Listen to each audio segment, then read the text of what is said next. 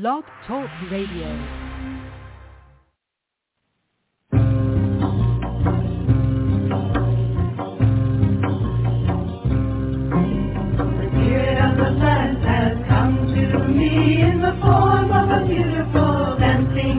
Woman.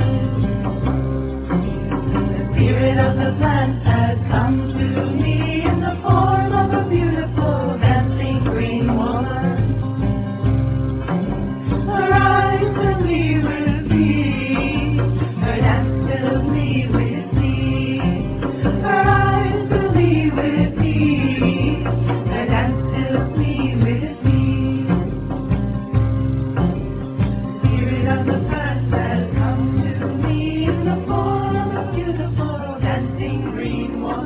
Hello and welcome. We're so glad to have you with us here this evening on Ask Herbal Health Expert Susun Weed, a two-hour radio show each Tuesday night. Herbal medicine is people's medicine, simple, safe, effective. Please bring your curiosity and health questions. Susun will enlighten, surprise, and delight you.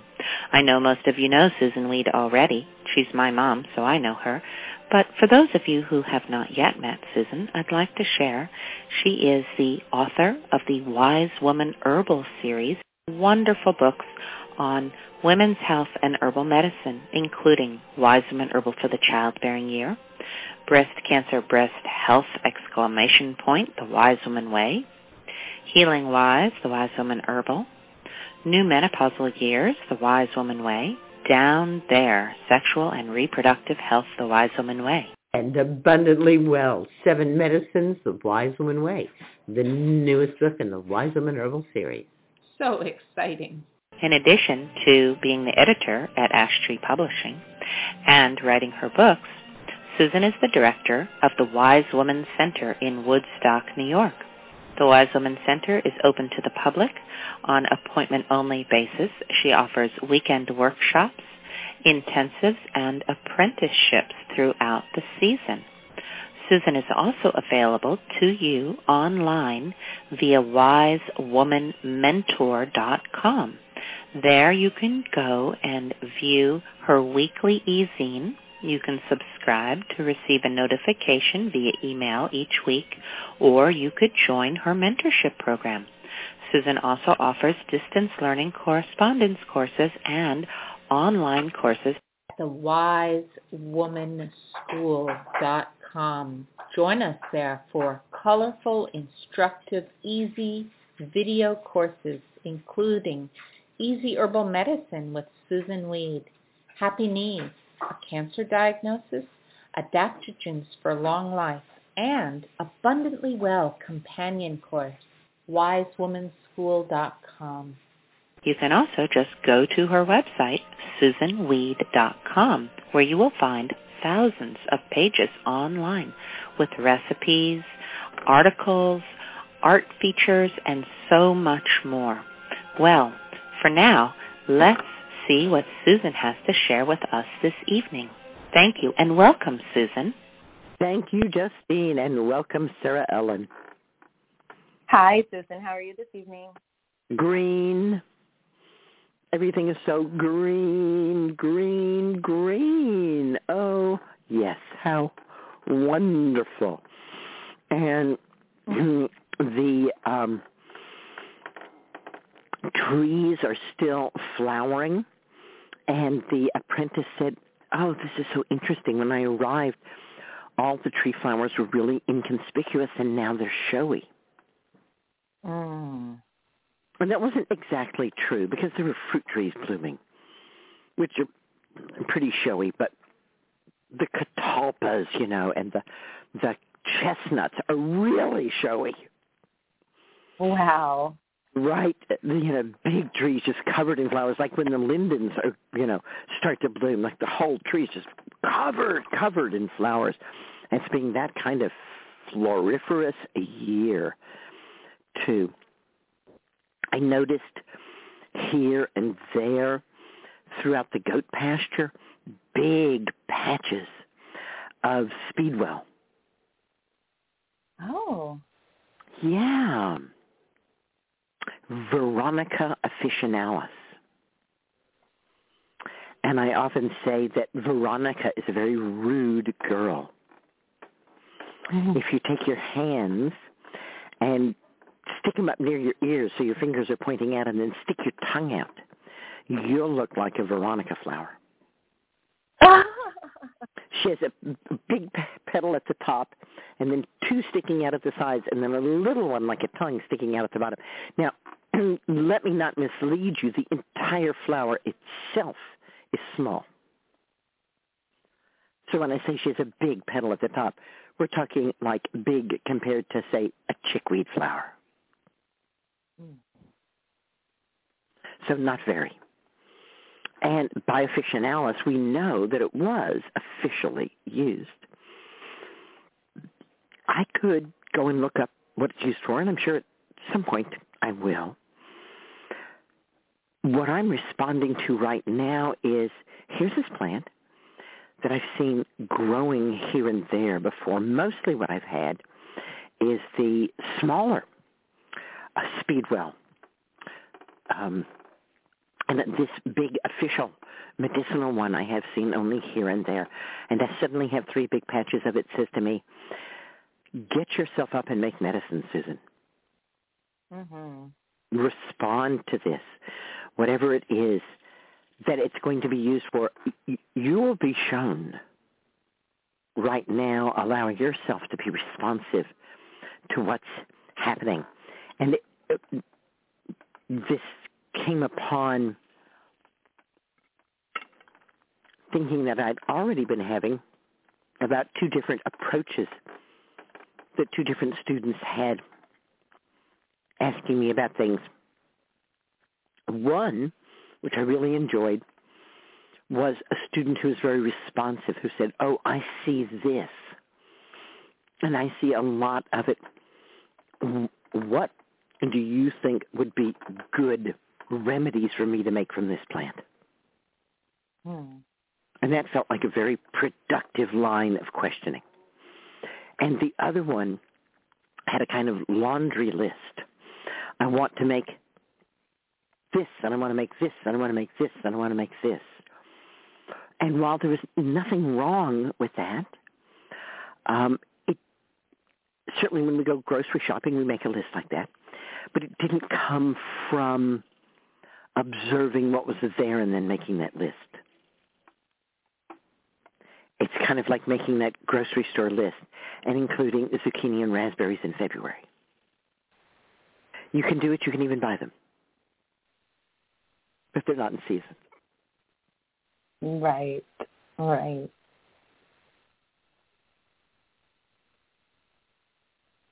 And to me, this is a really important aspect of the wise woman tradition is that we aren't looking at the plants as a commodity that we will harvest from to meet our needs, but as a relationship that we will become part of so that everyone's needs are fulfilled. Yes. Blessed be. Blessed be. I really hear that as you're talking about the new place that you're settling into and your relationships with everything that's there. Thank you for exemplifying that for us. Oh, thank you. It is such.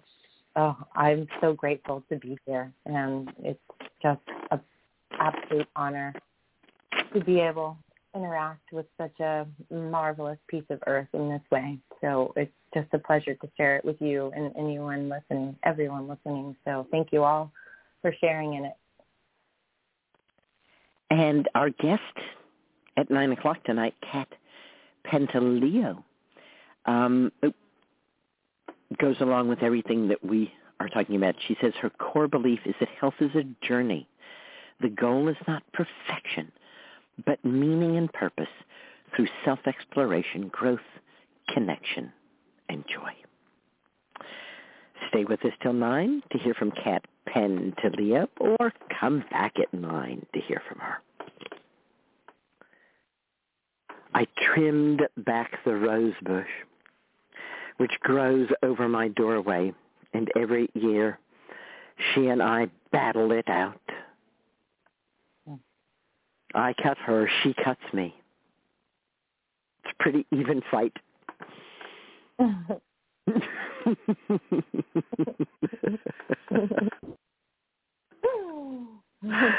uh, but I always notice that the cuts from the rose always um, seem to be slower to heal and sting and hurt more. I'm not sure what it is that the rose Mm. does, but it's very irritating.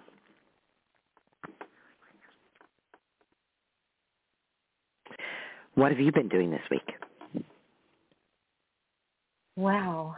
We uh, today got some late planting done in a little food garden that we started, um, and we began planting our hawthorn trees. We decided, um, in being with the land, that there were ash trees that used to line our driveway, and the stumps are still there.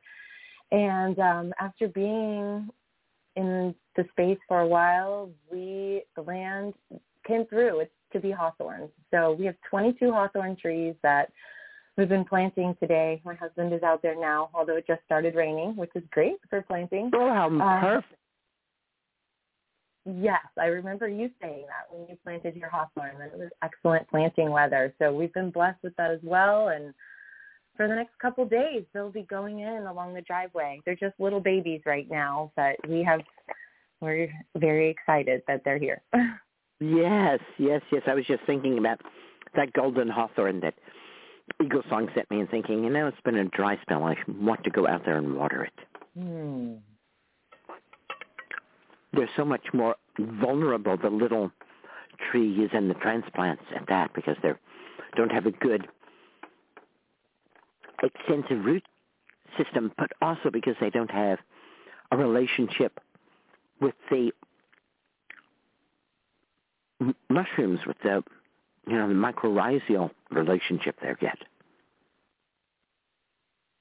Right. I I read a little bit about that. It, it's amazing uh, what a local tree that's you know seeded sprouts there on its own, how quickly it will grow and take root relative to something that's purchased and transplanted. It may be stunted for a year or a little longer before it even really starts to start spreading into its new space.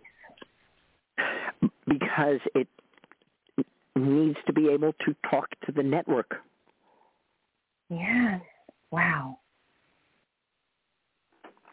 In many years ago in Costa Rica, I was taken to the farm where they figured out how to grow vanilla organically.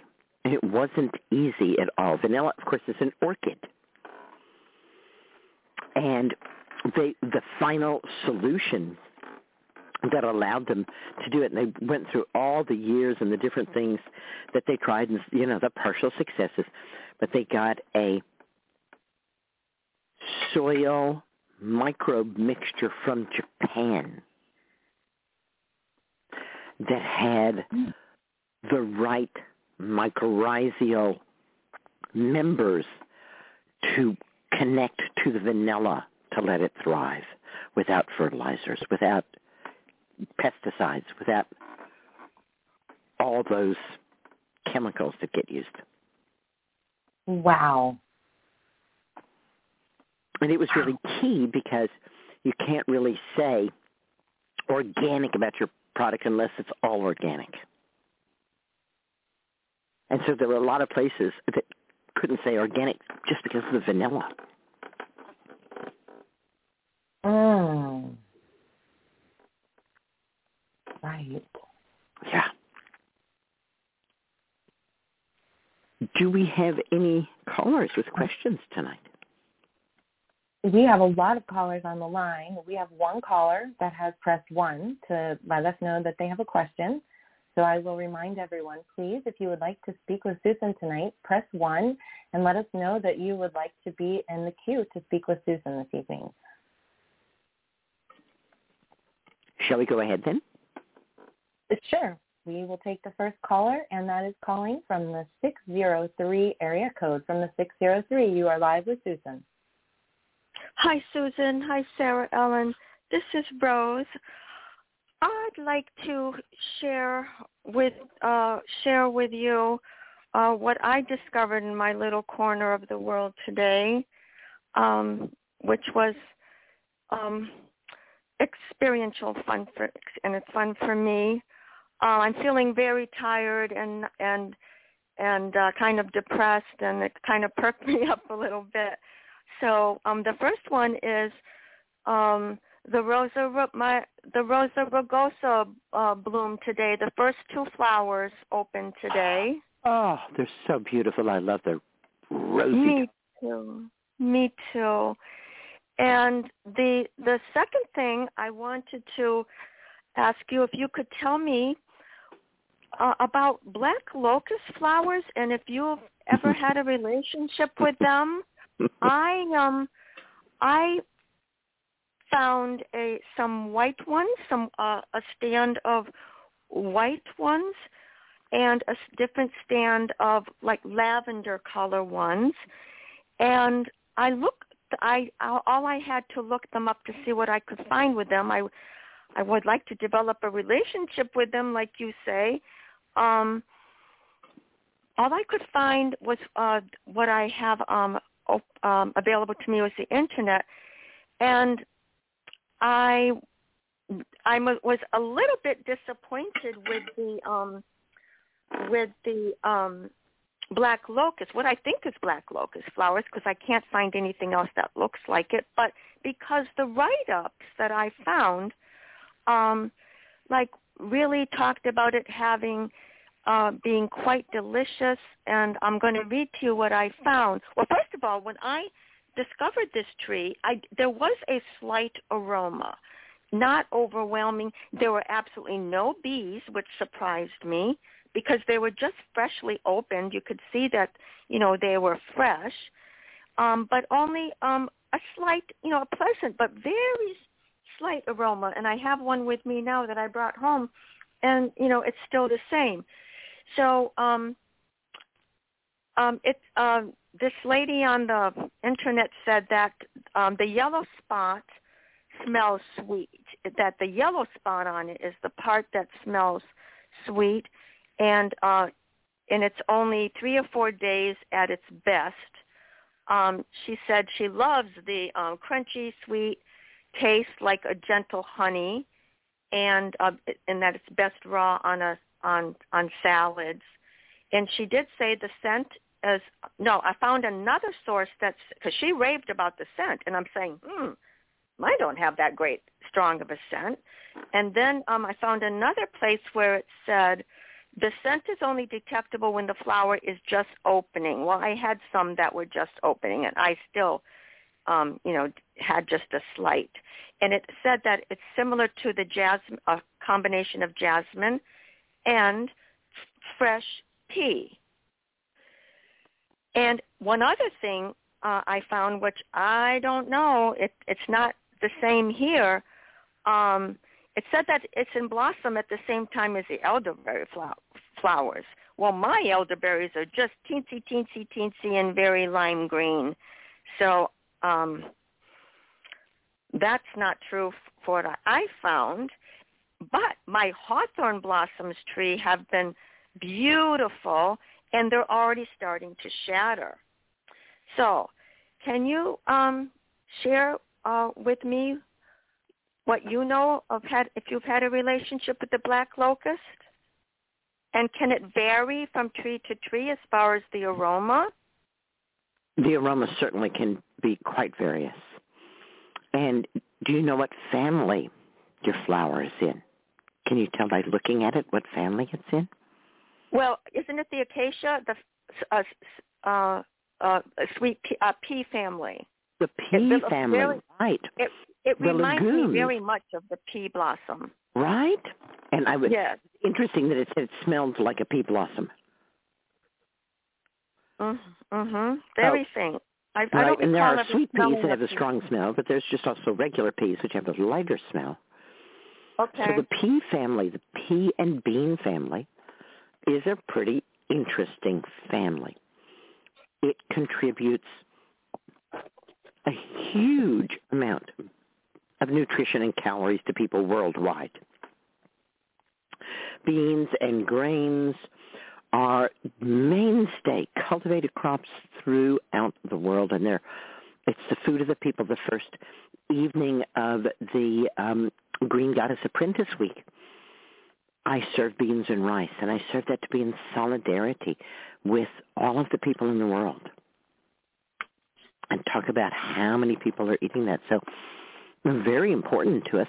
And yet there are members of the family, like loco weed, that can be disruptive to us. And there are medicinal ones. Astragalus root is in the legume family. Red clover blossoms, of course, are in the legume family. So different parts of them sometimes have different effects. Mesquite flowers are eaten in desert regions, and that's in the, the legume family. Usually, just as a usual, usually even if a plant is poisonous, the flowers won't be poisonous, especially not if you eat a few of them raw in salad. So lily of the valley is a poisonous plant. It contains heart glycosides. It could actually kill you to eat cooked lily of the valley. But if you put one or two lily of the valley flowers in your salad, you will survive it, partly because you're not going to get much of anything from those raw flowers. so why bother putting them on your salad, right? well, as she said, it's crunchy and sweet. Uh-huh. You know, I have a a list in my kitchen of uh, the nutrient score of various greens, and of course nettle and kale and collards are way up there at the list. And you know what's at the very, very, very bottom of the list? Alfalfa sprouts them in for the same reason because they're crunchy. People like crunch. Mhm. So there's certainly no problem. I love a beautiful salad with lots of different flowers in it. Me too. Yeah. So put some in because you say you want to develop a relationship with this tree. And so do that. Spend time with the tree. Eat a few flowers talk to the tree, find out what's going on. The catalpa, which I was also talking about, is also in the legume family. Big showy blossoms on these trees, right? I've, I've never, I don't think I've ever seen catalpa blossoms. But the the flowers that you're talking about come in kind of hanging racemes, yes? Oh, they're beautiful. It's it's you can see it, you know, from a distance. It's beautiful. Yes, that's what I'm talking about. They're big, yeah the individual flowers aren't big and showy. They're not like magnolia. No, but no, the flower but the clusters are big and showy. Yes, beautiful. Yeah. Mhm. Can you eat um hawthorn blossoms? Can, but you might not want to. I guess it would also depend on the species of the hawthorn. I think I talked last week or maybe the week before about going outside and saying, oh, what is blooming that smells so sweet? And I saw the mountain ash, which is in the rose family, which hawthorn is in the rose family. And I thought, oh, it must be that because it was covered in blossoms. And I didn't pay attention to the fact that there were flies coming to it. So I stuck my nose in this clusters of small flowers, and they smelled very attractive to flies, but that's not attractive to human beings. And so I went around the corner. It was the Schisandra, which has the wonderful smell. And of course, hawthorn is also a, a pollinated by flies. Oh. So the flowers tend to have a f- smell attractive to flies. Mhm. And did you, and you say know what the attracts flies, flowers? right? Rotten meat. Yeah. and feces. So probably not too attractive to us.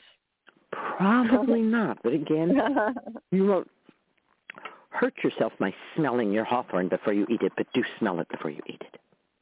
I don't think I'll eat it. But I should try it, I guess. Thank you for sharing that. Uh, so you yourself have have eaten the the black locust blossoms? Yeah. Do you, you have those You- around a, you? yes, a few of them in salad. Yeah. Okay. Yeah. Okay, as a well- snack when you're walking. Right. Right. Appreciate, appreciate that. They really are pretty when you hold it up close and look at it. It's you know I do appreciate it. It's beauty. And I have this Yeah. long drive you know, through the mountains, across the Hudson River, and you know, into where I'm getting my hyperbaric oxygen therapy every day. So I'm so enjoying getting to see the beauty of all of the trees because you know most of the time I wouldn't be out and about on the road on a daily basis but what a beautiful year it has been thanks for your Mhm. call thanks for Oh, I have. May I ask you one question? to our Oh, attention was there something else yes, yes, there was. Please, Susun.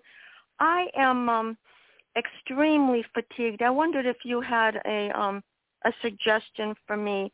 Um, I because of my severe scoliosis, as you know, um, I'm working out on some machines uh, as well as doing some stretching, and um, it's like all I can accomplish in a day. I feel great.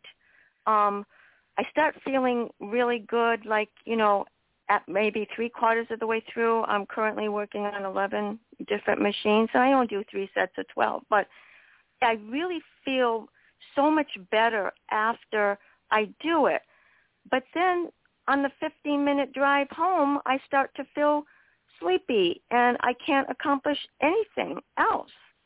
And I just wondered if you had a suggestion for what me. are you eating before you work out what are you eating afterwards Well, I was really um starving when I got home, and let's see, I got to think. Go look. I'm trying to think because I'm so tired.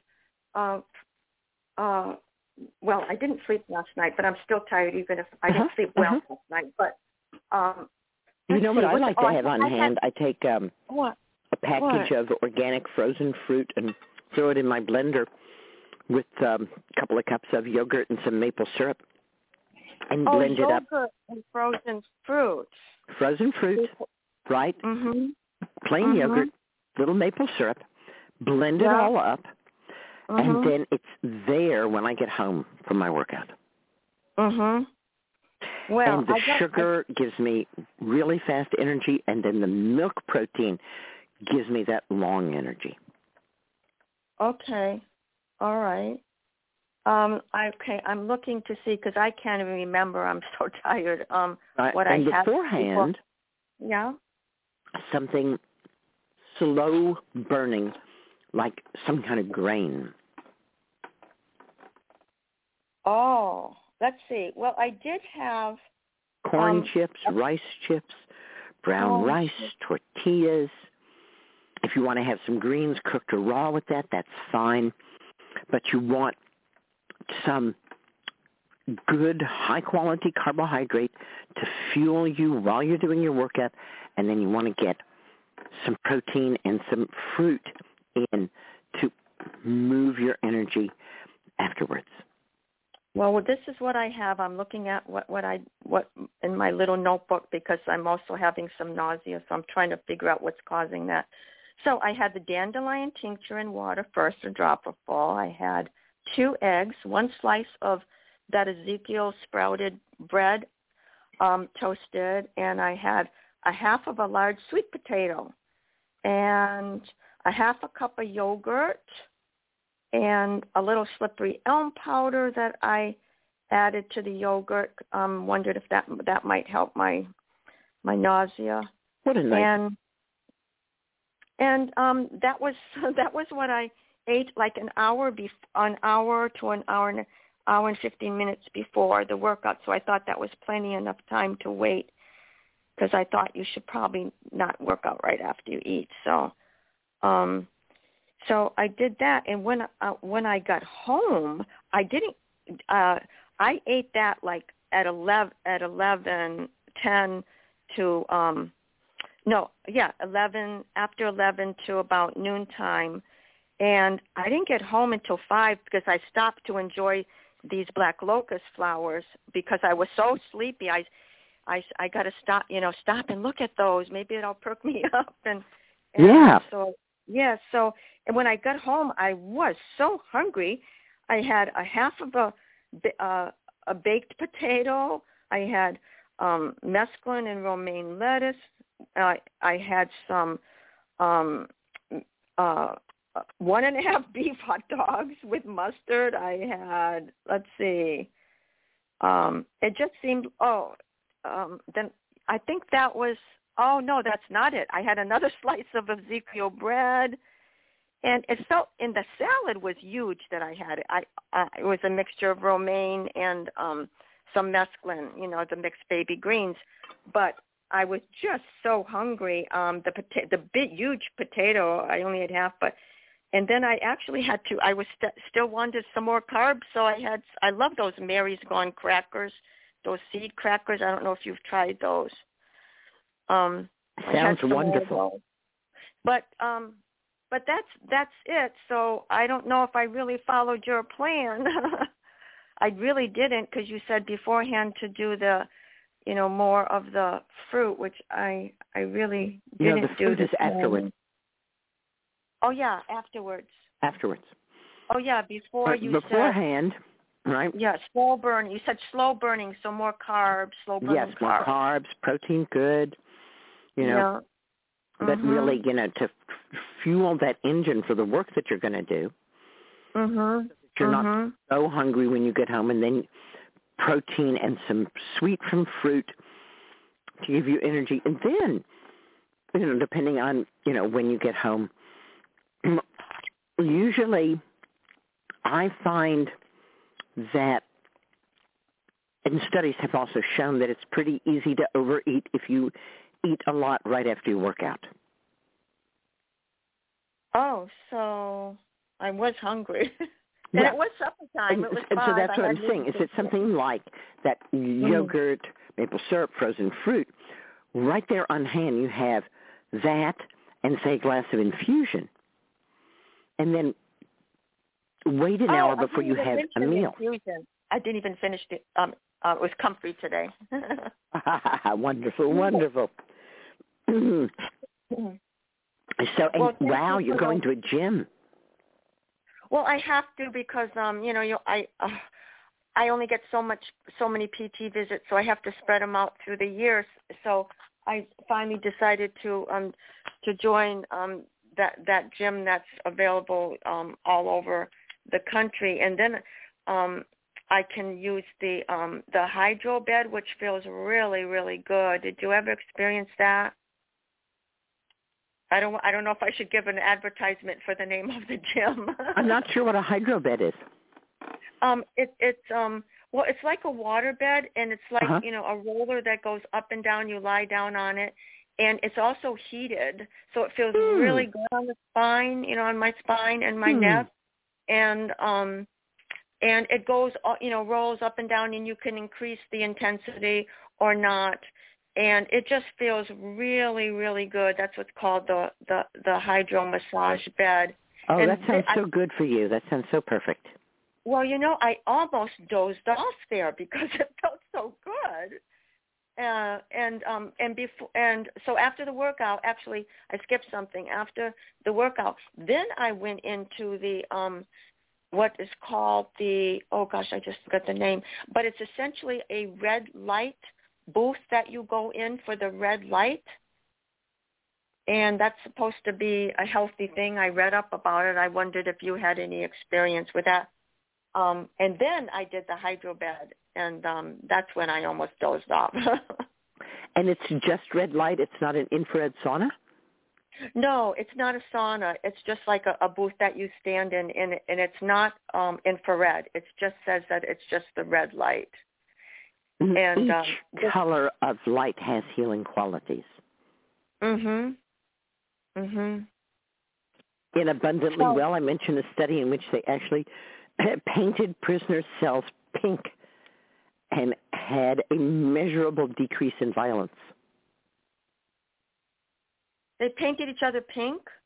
They painted the cells of the prisoners Oh, pink. the cells. Oh, The walls of the Oh. cells, yeah. instead of being gray or white, were painted pink, and there was less violence.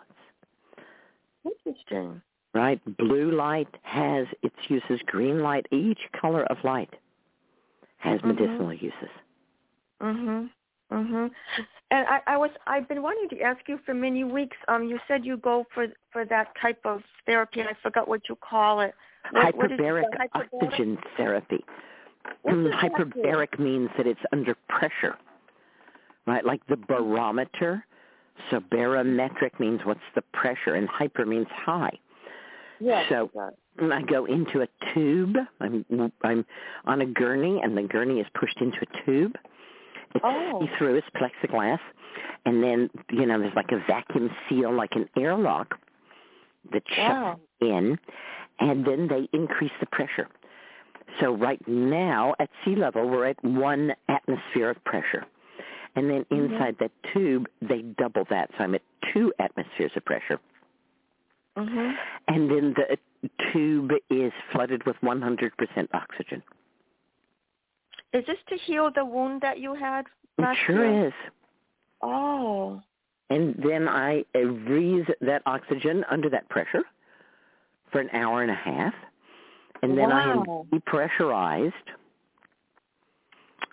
And today was my 36th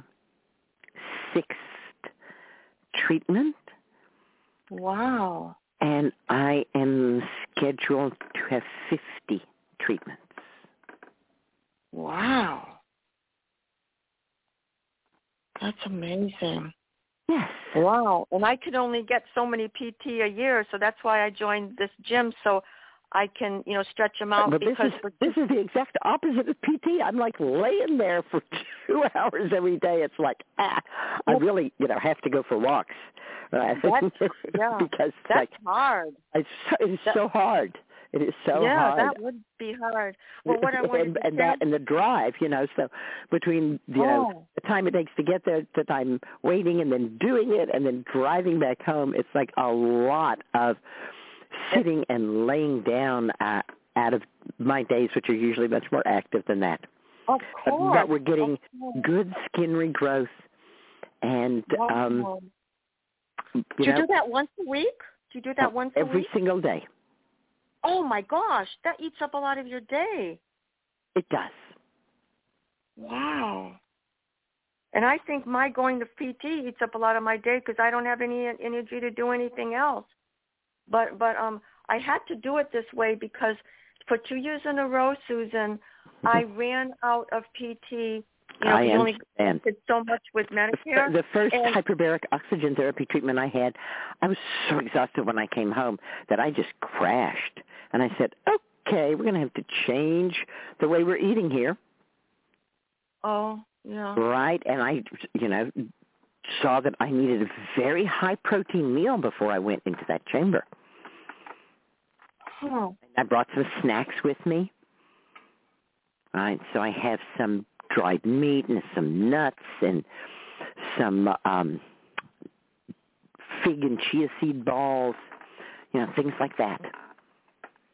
Again, you Well, know, the, some fruit sweet for afterwards. Right, Oh. so that I yeah. so that, that my energy is good for the drive home. Yeah. So you didn't you don't feel sleepy when you drive home? You, th- Not now. home? At first, I the first couple of treatments I did until I saw that even if I was just laying in the tube, my body was getting a workout, and then I needed to treat it like a workout Oh, I see. I see. Well, I and to provide myself with the right kind of food beforehand, and to bring snacks with me to eat afterwards, so that I would have And- something immediately afterwards. And, and since then, I've been able to come home. Today, I came home and walked three miles. oh my gosh. Well, you needed to walk after lying I down all needed to walk after that. Let me tell you. Oh yeah. Oh, All right, I let me check in with Sarah. Sarah Ellen. Rose and I are just Is there going on and on because you said there Yeah, was is there nobody else with their anybody hand up. Has that changed? Uh, we have two callers that have raised their hands and pressed one. Yeah. All right, so we should probably say, I love Yes. you, bye. Well, well, okay. Thank you so much, Susun. Bye bye. Move Bye-bye. on to the next one. All right. Uh, our next caller is calling in from the 215 area code. From the 215, you're live with Susun. Hi, Susun. This is Mary from Philadelphia. Um, Hi, Mary. hi.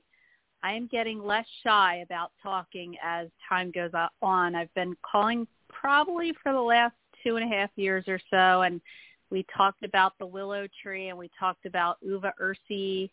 And so since you guys asked for callers, I decided to play again. I'm so Um, glad, but neither Sarah Ellen nor I is a guy.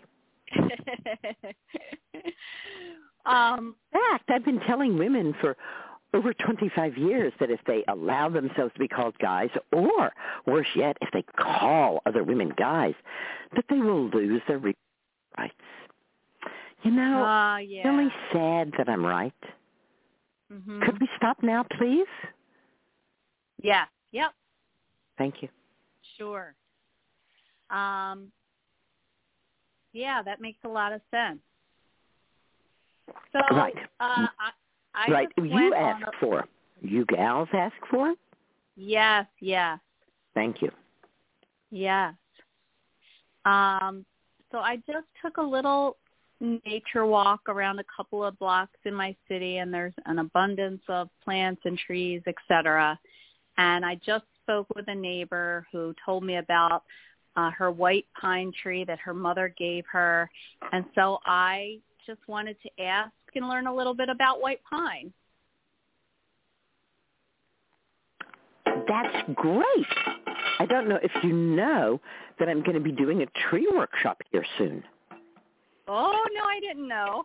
We're going to spend the whole weekend out with the trees, and white pine is always one of the trees that I really like to focus on. I call it the tree of the great mistake. Now, Hmm. the Great Peaceful Nations, the Iroquois, call it the tree of the great peace. And they call it the tree of the great peace because they buried their weapons under a beautiful big white pine. wow. But you see, the, if you read the records of the colonists, you see that many of them died from lack of vitamin C in their winters here. And perhaps if the native people had not been so kindly as to suggest that they chew on white pine to get the vitamin C, we wouldn't be speaking English. But they did tell the settlers that they could chew on the white pine to help them get through the winter. As a matter of fact, if you look like at older herbal books, you, have to kind of sometimes say, what on earth was going on?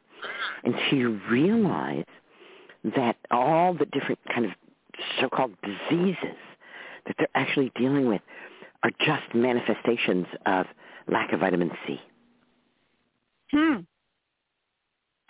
right? What did you use to get in your stocking if you were a, a good child? An orange. And that was your vitamin C for the winter, Oh wow. right? Mm-hmm. No going to the store for fresh greens or any of that. Chew on it. Yeah, you just chew on it. Wow. Cool, huh? Yeah. I'm gonna have to share the information. Yeah. the tree of the great mistake. Wow, that's really really cool. And I just really am still I I told my story to this neighbor when she was telling me about her tree and I told her about the uva ursi and I was just astonished at how it worked. I just, I couldn't believe it. I you know, I'm just I still consider myself so young in learning about all of this and um some of it is just so astonishing and fascinating. Well, we are young, especially compared to the plants who are so old. And that's Yeah. okay. It's okay for us to be young. They don't mind. In the same way that we enjoy Mhm. children. Mhm. Okay, well that was all. That was all I needed to know. I'm so glad you called. Bring blessings. Good Thank night. you. Good night. Okay, and we have one caller who has pressed one to let us know that they have a question, and the caller is calling from the 908 area code. From the 908, you are live with Susun. Hi, Susun. Hi. Oh, what a blessing to connect on this evening. I have three questions. All right. The first is I have now I I'm going to say maybe it was six months ago a caller called in about something similar and I don't remember what you said. But this is in regards to a tincture I'm making. I'm making a mugwort tincture in 80 proof. And I have let the top oxidize so it is no longer that beautiful emerald green and it is just black. Is it is it salvageable? Um, the black means that it is oxidized. Right. There's a lot that's not as it should be. The blackness is part of it. Um, and it makes me think that the plant material wasn't well chopped up. Oh, that's for sure. It was definitely not. Okay. Yeah.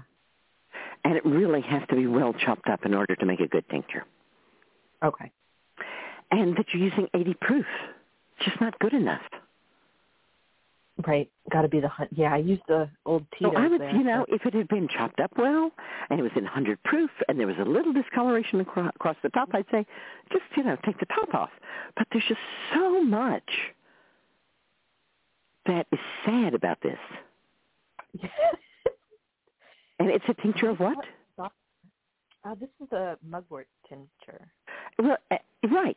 Is this like a rare plant? Right. Right? No, this is a very abundant plant. Right. Right. So I would say, you know, bless it and put it in your compost pile. Get some 100 proof vodka. Chop it up. I came in one afternoon. One of the apprentices had made some cronewort. She hates being called mugwort. She says it has nothing to do with the drunken fantasies of people who have their noses in mugs.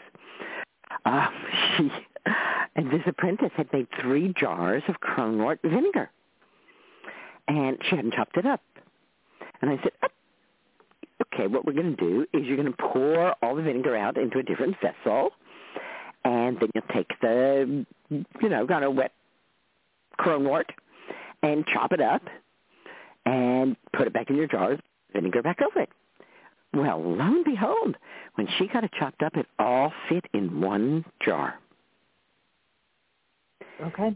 The chopping, of course, exposes surface area to the menstruum. Since a tincture is being made by a process of osmosis in which it needs to have as much surface area as possible exposed.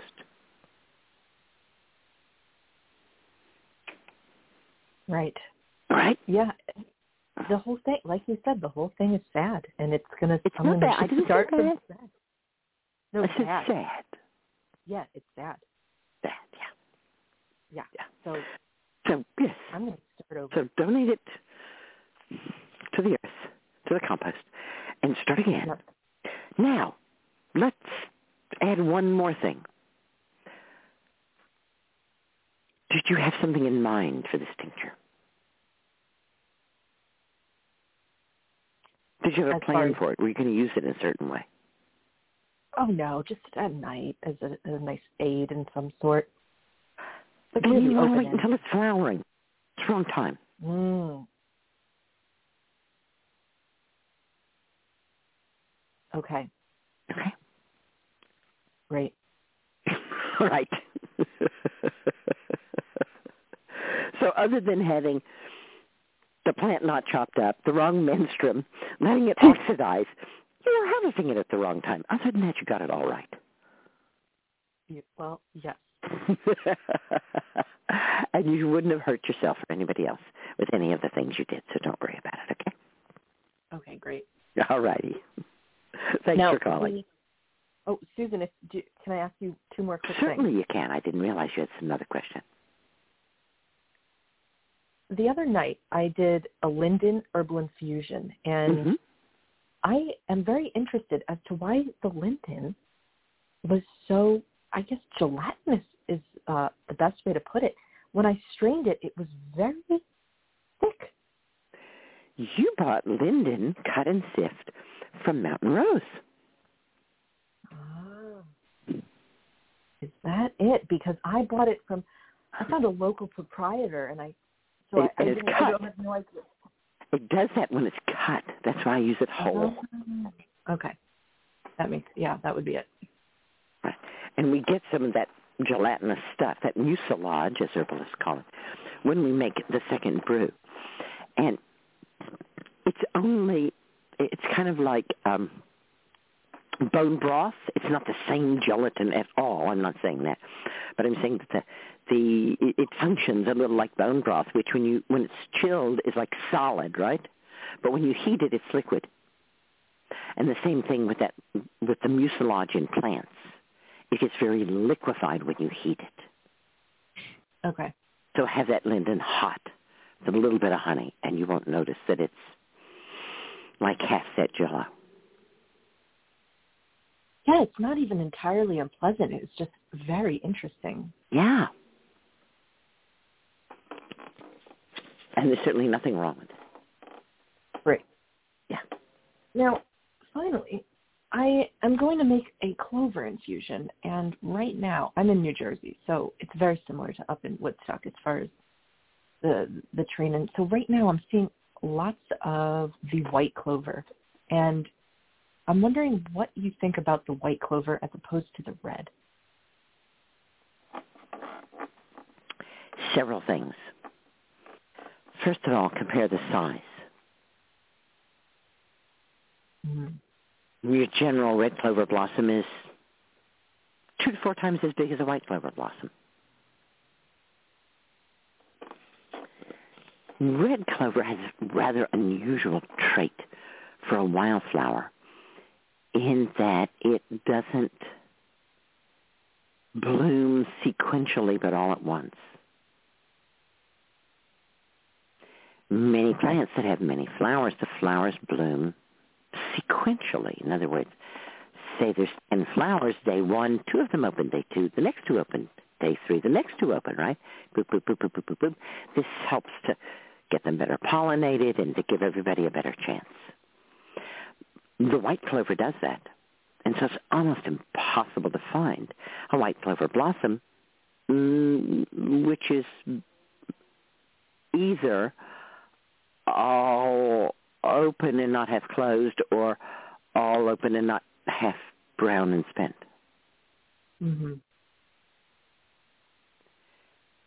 Then notice the height from your shoulder to where you must put your hand to pick the plant. Imagine, if you will, the red clover, which can grow knee-high, and the white clover, which rarely gets above ankle high. And imagine how much you have to bend over to pick the white clover. mm. And you will see why the red clover, which is a European introduction, edged out the white clover on the lists of 10 best herbs among many native nations.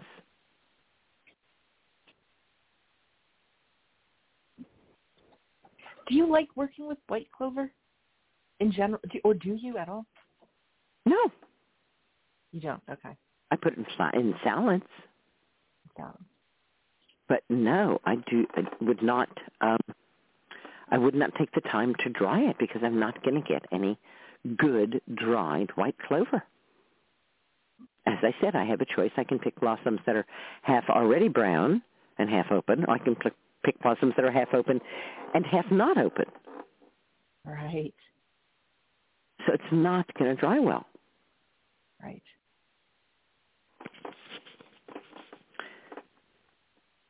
And while you can get a red clover blossom that isn't completely open, it's hard Mm. to remind you that infusions are made only with dried herb. Yes. Okay.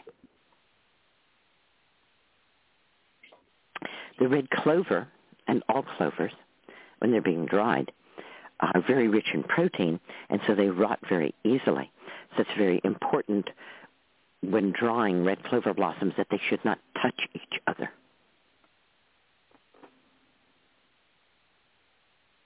In other words, they need to be laid out in a single layer, not touching on some flat basket or screen in a place where there's no direct sunlight and good air circulation to dry.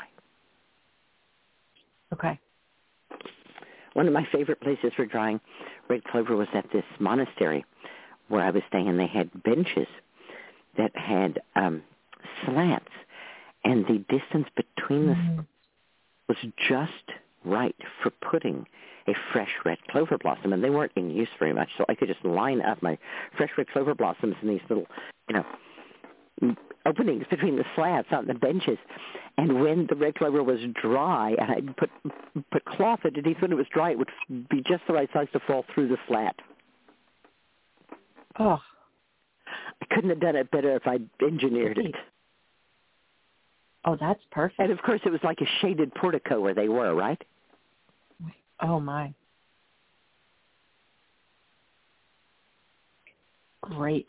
Yes, good times with red clover. I also commissioned someone to do an ash split basket for me with the holes just the right size to hold both the fresh and the dried red clover blossom because I didn't want them falling through.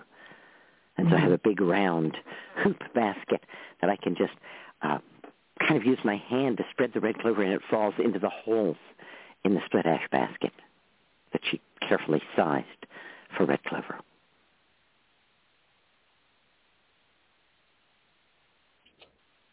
The apprentices dry on a couple of round, again, hoop baskets from China that were gotten at one of the, you know, cheap import stores.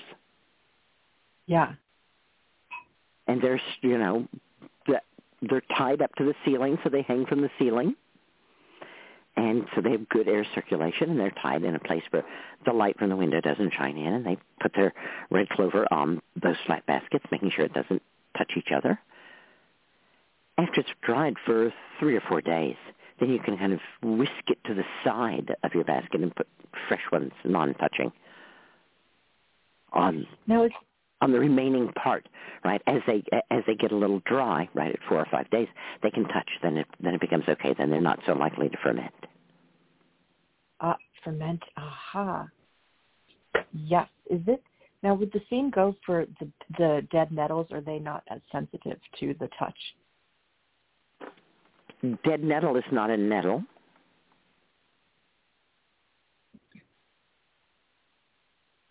You know that, yes? Well, I know that it's in the mint family. It's in the mint family, Well- uh-huh. And you're drawing dead nettle for Well, I was, I was planning on doing a herbal infusion. we don't make infusions from plants in the mint family.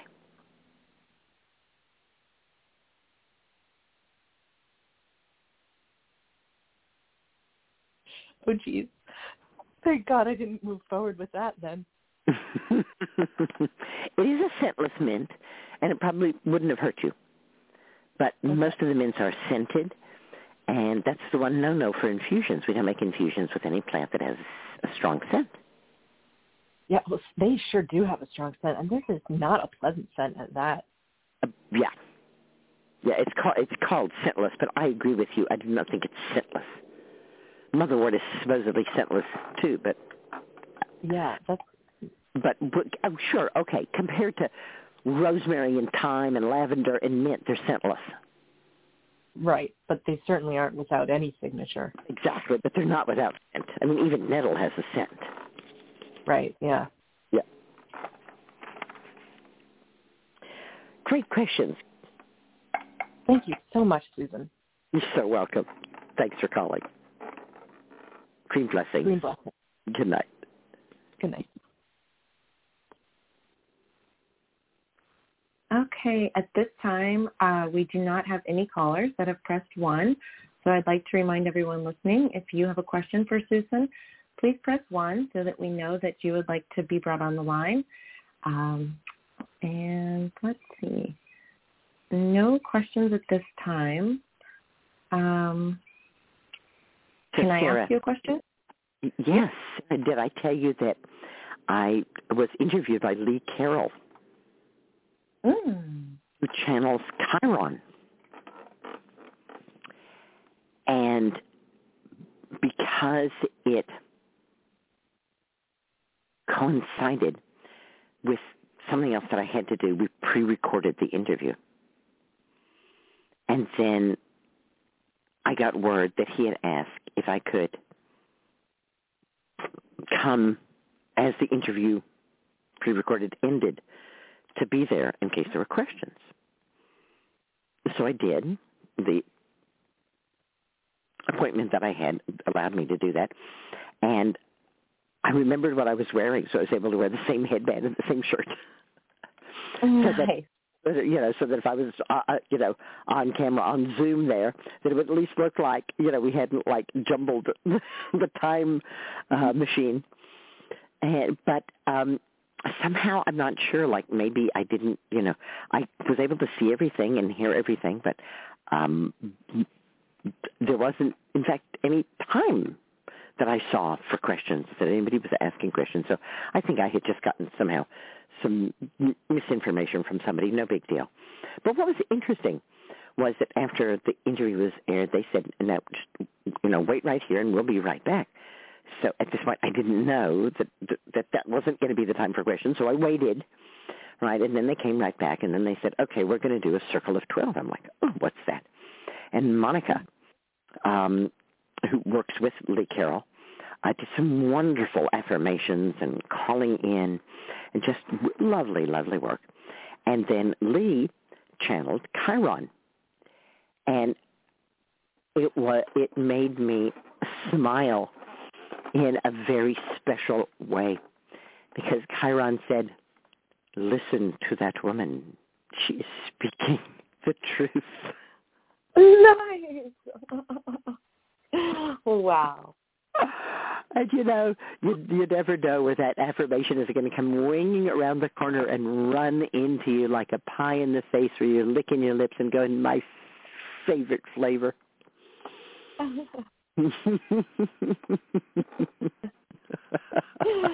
wow. That is so she is a real shaman, Kryon said. So I said to the apprentice, I said, it's really good to be validated by somebody who doesn't have a body.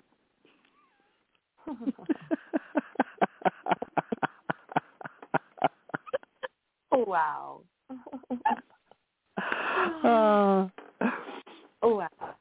oh, wow. So do we have email questions? Or Oh, did you say you had a question? I I have a question, but I can hold that. We have a caller. No, no, I, I'm one. curious about your question. Okay, my question. In our new home, we have a well. We have well water, and um, I am familiar with what you have said about um, filtering water, purifying water, um, taking everything out of the water, killing the water. So we are not interested in doing that. However, um, we have water that has a large amount of ferrous, iron, manganese, and sulfur.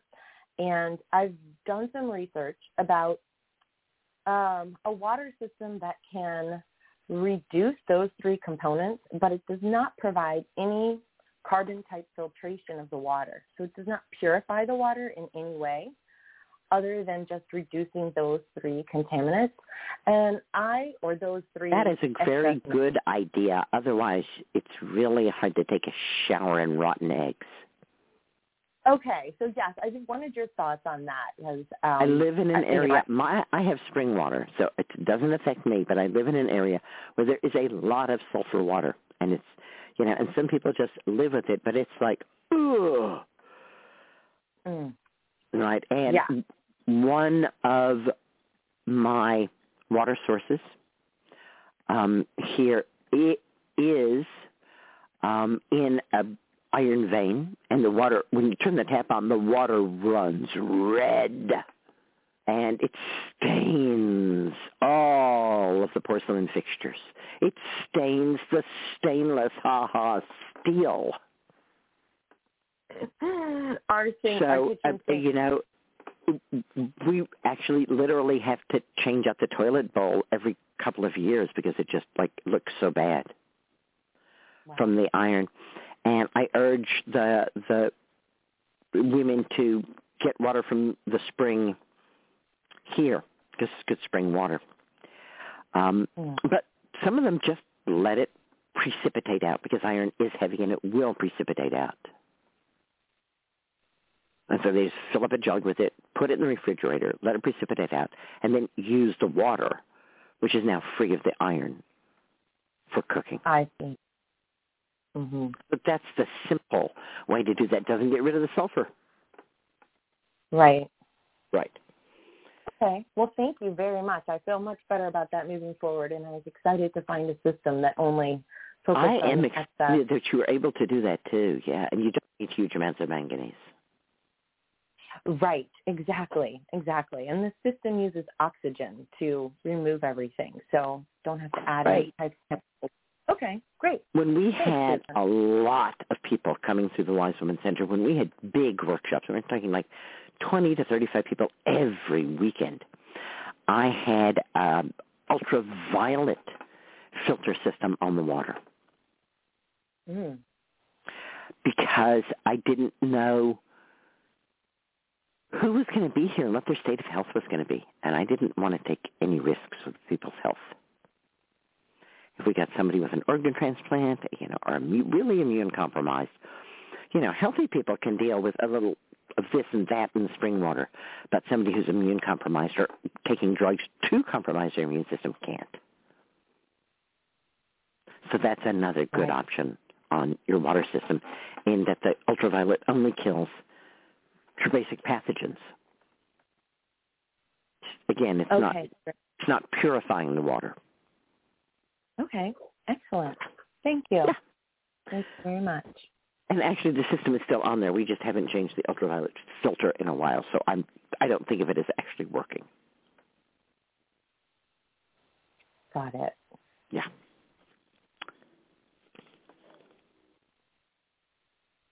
Wonderful. All right. Thank Looks you. like we have time for some more people to raise their hand or for an email question. And at Yes. nine o'clock, we'll be talking to Cat Pantaleo. Right, and we do have two callers that have raised their hands with questions. Uh, so our next caller is coming in from the 415 area code. From the 415, you are live with Susun. Hi, Susun. Hi. Um, so I have a question. I fell off of my herbal fusion horse. Um, I used to take linden, nettle, comfrey leaf, and I haven't taken it. I have not taken it for I think about a year. So And let me I, ask you this. uh huh. Would you take green beans? Would I take green beans? Yeah. Would you take carrots? Yeah, I would eat those, of course. I didn't ask you if you would eat them. I asked you if you would take them. If I would take them? It's weird to say, to say it that, that way, isn't it? Yes, I don't. I'm not. Just as weird to say you're taking infusions. You're not taking them. You're drinking them. The food. Oh, okay. you don't take carrots. You okay, eat them. thank you. You don't take infusions. You drink them. Right. Okay. Sorry. Okay. They're not pills. Okay. They're food. I stopped drinking them. Um, okay. um, so I stopped drinking for about a year now, and I want to get back on it. But I've also, I um, It's I've not getting on it because you didn't take it in the first place. okay. Okay. Okay. Wait. Wait. Wait. If you didn't eat carrots for a year, would, be, would there be a problem if you then ate a carrot? no. Okay. Would you Uh, have I to do want- something special to get ready for eating that carrot? Seen them, but no, honestly, no. No, Um, of course not. Um, okay. I want to start drinking them again. And um so this is where my question Uh, comes get in. started as soon as possible, tonight if possible. Um so I've I've noticed that it seems that my circulatory system isn't doing as well and I notice it because my veins are bulging out even when I'm at rest and that's something new. And um I have to That doesn't necessarily mean that your circulatory system is having a problem. okay. That's good.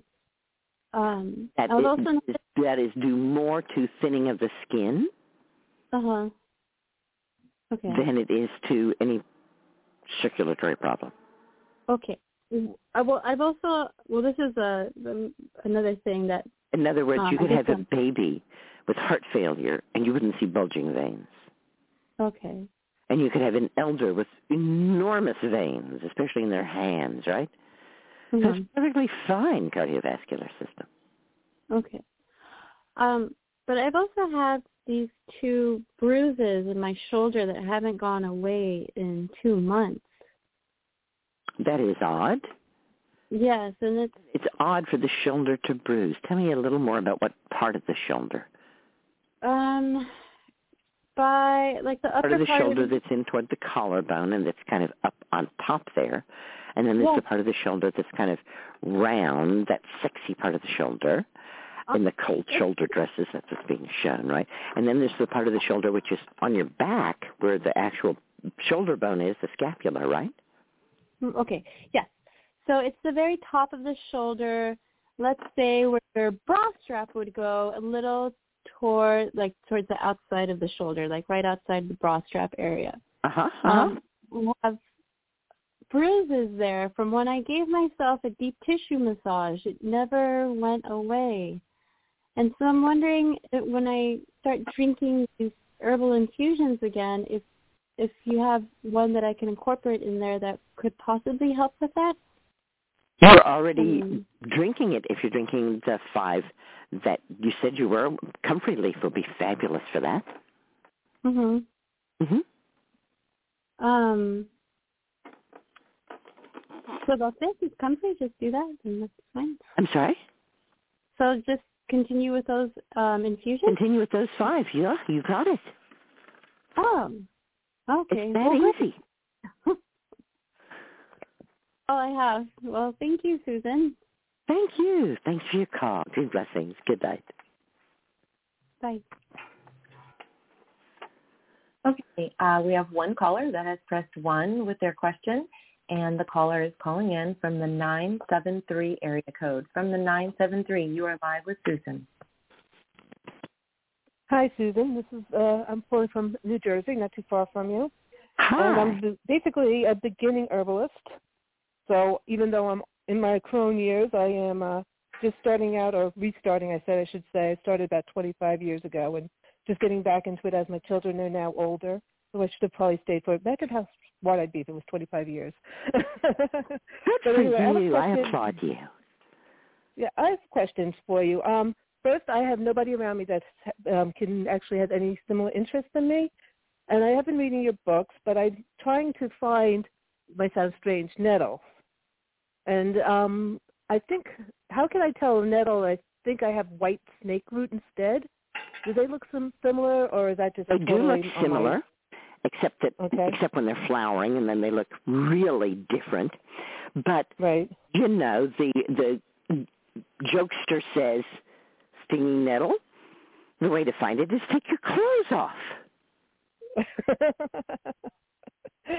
that would just definitely tell you the difference, right? and you will immediately know which one is the stinging nettle. It's not called that for nothing. so just by touching it, I should be able to tell the difference if it stings me or not. If it stings you, it's stinging nettle, and white snake snake root doesn't sting. It killed Abraham Lincoln's mother, but it doesn't sting. Okay. Okay. So that's great. And, And interestingly Yep, and- enough, it's related to boneset. Ah, I did not know that. Um, I did have another question. Um, what's when I I've been to- listening to your shows, and I always I've heard about comfrey, plantain, and yarrow. They seem to have similar qualities, but when would I use which one? Well, it's not the kind of question that I could give you a definitive answer for, Right. um, because Let's say I have a not drugs. That's actually what I was it's kind using. of like if you said, "Okay, Susun, I go to the drugstore and there's aspirin, and there's acetaminophen, and there's ibuprofen, and there's uh, naproxen. Which one do I use for what?" okay. And you would say, well, you know, it's going to depend on you. And some people find that aspirin like works better for arthritis pain, but ibuprofen works better for headache pain. But then other people like, you know, it's Yes, individual. I do understand that. And it's, hey, if I was stung uh, while I was teaching um, last weekend, and Mm-hmm. I was on the deck, and there wasn't any plantain right there. But there was chickweed there, so I grabbed some chickweed and chewed it and put it on my wasp sting. That's that's why I was very. Why did I use chickweed? Because it was there, right. Right? Mhm. When I fell in Costa Rica and hurt my wrist, I later found out I broke it. At that point, we didn't know that I had broken it. Um, Mhm. I was very happy that there was lots of comfort there for me. And of course, there would, was not yarrow growing there. And although I have seen plantain growing in Costa Rica, there wasn't much at the place we were, but we had brought dried comfrey with us. So comfrey's the very herb I would have chosen to use, and we had it with us, so that was an easy choice. But a couple of years before that, when I was in Costa Rica and I fell, I was walking down a flight of stairs with solar lights, and it came, there was a, like a long flat place, and I thought the stairs were an end. Wrong, Ola. The stairs suddenly continued, and I was flying through the air and landed with a kerplash. I was laying there on the ground, bleeding, and I reached out in the dark with my hands and said, somebody help me. And I could feel one of the plants under my hand vibrating, and I picked that plant, and I crushed it up between my hands, and I put it on the places that were bleeding. And it wasn't and it wasn't plantain, it wasn't yarrow. And I have no idea what it was. But it certainly made the pain go away, made the bleeding stop. Because there's green blessings everywhere. Yeah, listening to the plants, I'm seeming to have a block against that. I'm trying. Um, I understand. question. I will also tell you that every teacher I've had has told me that trying is lying. so don't try, just do. Don't try. Just do. Even if you do it poorly, even if you do it erratically, even if it's not up to your own standards, just do it. It's okay. We all take Yeah, baby that's why I steps keep at first. telling people I'm an herbalist now, even though I'm just still learning. Yes, I am. Of course you are. People say, when are you an herbalist? I say, can you recognize dandelion? They say, yes. I said, good, you're an herbalist. and my friend was making fun of me because I was at a baseball game and there was chickweed next to me and I was eating it. Yes, good for you. I was like, I, I've been grazer since I was a child. Um, That's great. um, if, if nobody else is working, I do have a couple of other questions. Waiting, I do have a couple of other questions. How are we doing, Sarah Ellen? How many people are waiting? You have one caller waiting. Okay, so let's have another one of one or two of your questions. Okay, uh, quick one. If I don't have an hour to cook my veggies because I'm I work full time and then my son plays baseball, so I'm in and out of the house. Like I have to eat within an hour. Does it matter if I just maybe cook them for a half hour, or I know it's supposed to be an hour, but is it better than just eating them raw? By I know you said not to pressure cook them. Remember that. not fresh, by the frozen, if you don't have the time to cook them. Because And first of all, the frozen ones are already somewhat pre-cooked, right? yeah, yes, so yeah, it's true. Right. So you so you don't have to cook them for as long. Half an hour will usually do for most frozen vegetables. But you know, when I worked full time and my daughter was in school, we simply took one day out of the week to prepare our food for the entire week. We cooked a pot of hmm. rice. We cooked a pot of beans. We baked potatoes. Cooked some vegetables, root vegetables like carrots and beets and leafy green vegetables like kale and collards and mustard greens and just gave ourselves a lot of different choices so that when we came home, if we were too tired, we could eat out of the refrigerator, literally sitting on stools in front of the refrigerator, eating out of the refrigerator, you know? I don't know if my sons would like them. I have uh, three sons. That's about that's about as easy as it gets, right? And if we had a little, true. we could make you know like tacos with the beans and put cheese on it and, you know, have a festive night or, you know, chop up some mushrooms and have refried rice or, you know, of course we also made soup, so there was always soup available to us. And we just spent, Sunday was our cooking day and then we didn't really have to cook for the rest of the week. I like that idea. Just cook one day a week and then just eat from the refrigerator. Exactly. Very oh, cool. or make a fancy dinner. I'm not saying you always have to eat refrigerator, but I'm saying that it.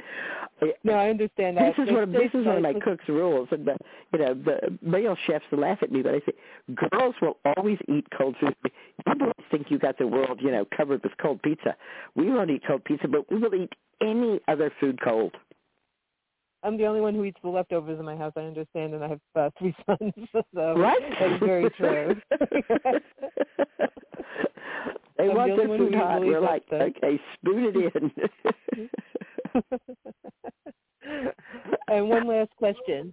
yes. Um, I do do the five in- infusions that we mentioned: linden, plant. Uh, no, sorry, I'm looking at plantain, linden, uh, nettle, comfrey, uh, red clover, and I forget what the fifth one is, but there's five of them. straw. Um, oat straw, yes. I don't actually follow any routine. I just whatever I feel like making at night. Is that okay, or should I be what doing? I do too. Yeah, because like today I think I'm feeling like oat straw, so and then yesterday I felt like comfrey, so I think that's what I'm going to do. But I don't Yeah, actually exactly. follow a pa- pattern. Yeah. Yeah, I like yeah. Yeah, and it's like one of my favorites. When it's just myself and my sweetheart, we usually make a gallon at a time, so we drink one herb for two days. Right. I usually make a quart at night and then uh, strain it in the morning and take it to work with me.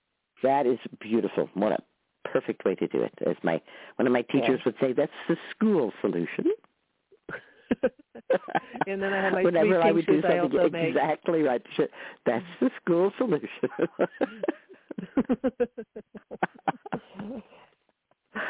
Well, thank you Uh, so much for talking to me, Susun. I really appreciate it. Green Thank you so much for your wonderful questions. Great blessings. Good night. Yeah, and enjoy this really wonderful weather right we're having right now. Yes, I am. Thank you. All right. Bye. Bye-bye.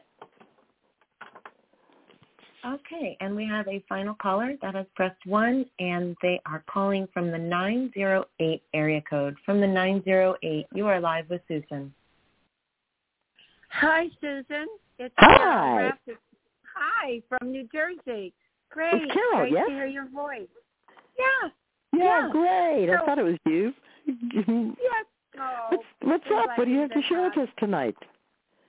Um, um, um, pantry moss. Uh, do you have any? I, I, I, I cleaned the, the, the. I have everything in jars, and I cleaned it. The cupboard. Uh, the, the. It's a big pantry like, and I cleaned it out, and I put peppermint balls in there on along the edges of the cupboard, and I put um, bay leaves in the in the jars, and I still have some coming out. Oh. Moss. Yeah, the the pantry, the meal wash, whatever. The meal. Great. Yes. Yeah. Um, Yeah. What I like to use is sticky traps. Yeah, I, I I use them, but I want it to stop. Well, I mean, I don't they're, know where they they are. The eggs of those are in most organic whole grains. Oh boy. So let me tell you how many hours Marie and I have spread grains on cookie sheets and baked them in the oven to kill those eggs. Oh boy. Oh goodness. So if you really want it to totally stop, then every bit of organic grain in your house has to be Mm. heat treated. You don't have to crank the oven up to you know a huge heat, but you got to Oh wow. the oven. We used a temperature around 300 degrees. Okay. make sure that the grain was hot to the touch before we took it out of the oven. Mm. We would let it cool before we put it back in the Mhm. jars. Okay. And of course, meanwhile, we had washed the jars so there were no further eggs and other debris in the jars. yes. I hear I hear you. Right. maybe as a, when you- as a child, um, there weren't a lot of chemicals used, and whenever my mother would cook rice, it was my job to stand there with a spoon with perforations in it. It wasn't even slotted; it had tiny little perforations. Because what I was doing was I was scooping out the rice weevils, which were in the rice. Oh. And as it would boil, the rice weevils would boil up to the top, and I would scoop them out. It's my job to make sure all the rice weevils were taken out of the rice. And then we'd go to the Yeah. farmer's market and we'd get corn. And my brother and sister and I would like vie for who got the corn worms because Oh. virtually all of the corn had corn worms in it. Oh. And they would eat just a little bit of the top, and then we would like get to Mhm. break off that little bit of the top and put our corn worms in a jar and keep our corn worms. They were favorite summer pets. you know, so I grew up with the idea that food and insects went together and that that there wasn't anything wrong with sharing your Oh. food with the insects, although you didn't necessarily want to eat the insects. And you know, when when I was feeding Justine as a child from the garden, and she would go, "Oh, oh, there's a there's a there's a worm in my broccoli," and I would say, "Well, you don't have to eat it, but after all, it's only broccoli in a different form. You know, it's only eating broccoli in its life." Right. And then, of course, there came the day when I said, oh, there's worm shit in my broccoli. And she said, it's just broccoli in another form. Oh, that's great. so I'm going to say goodbye to you so that we can say Okay. hello to Cat. I'm so glad you called, Carol. I'm so glad I called too, and thank you so much, and bless you. Bless you. I love you. Mm, I Oh, love you oh, too. much. Oh, thank you, Susun. Everything. Wisdom. Bye-bye, honey. Mwah. Mwah. Cat Pantaleo is a holistic health practitioner. She has over 20 years of professional experience as a consultant, instructor, and nature guide.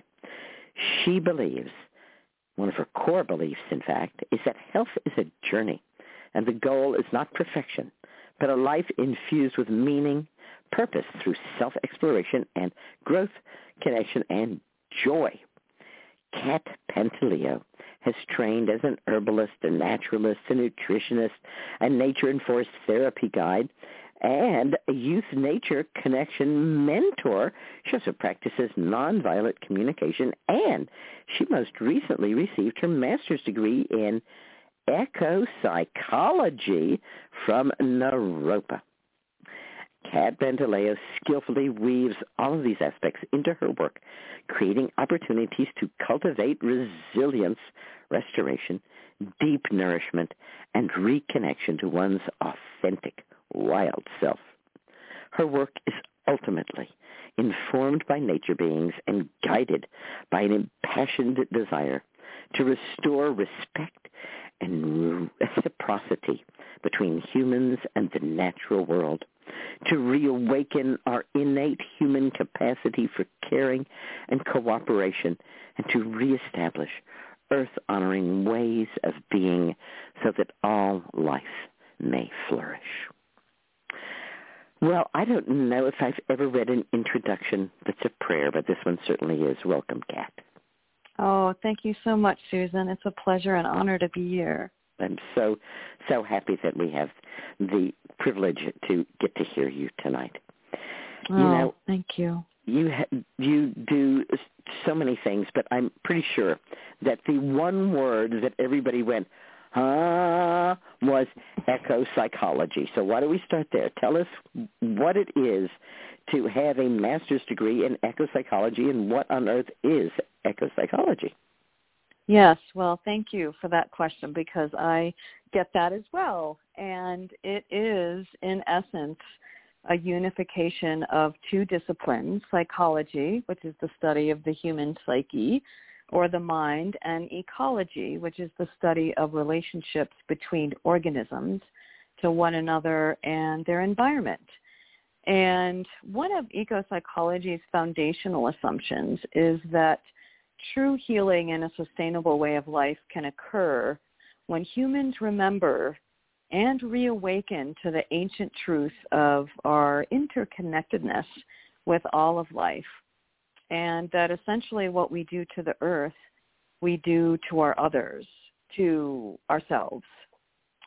And for in my world, you know, in my work as an eco-psychologist, my if there is a goal um, it is to really kind of reveal the underlying beliefs and assumptions that keep humans on a course of destroying the earth that essentially sustains us.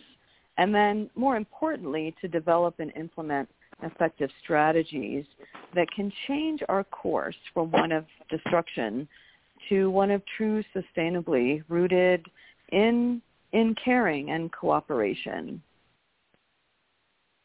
So really at the root of ecopsychology is relationship, recognizing that we're part of a larger whole and that everything we do and say ripples out and affects the web in which we are interwoven and depend upon. We are truly now global humans. Yes. This is something we have never had before.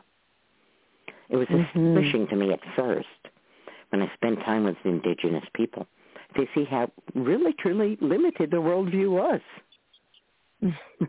yes.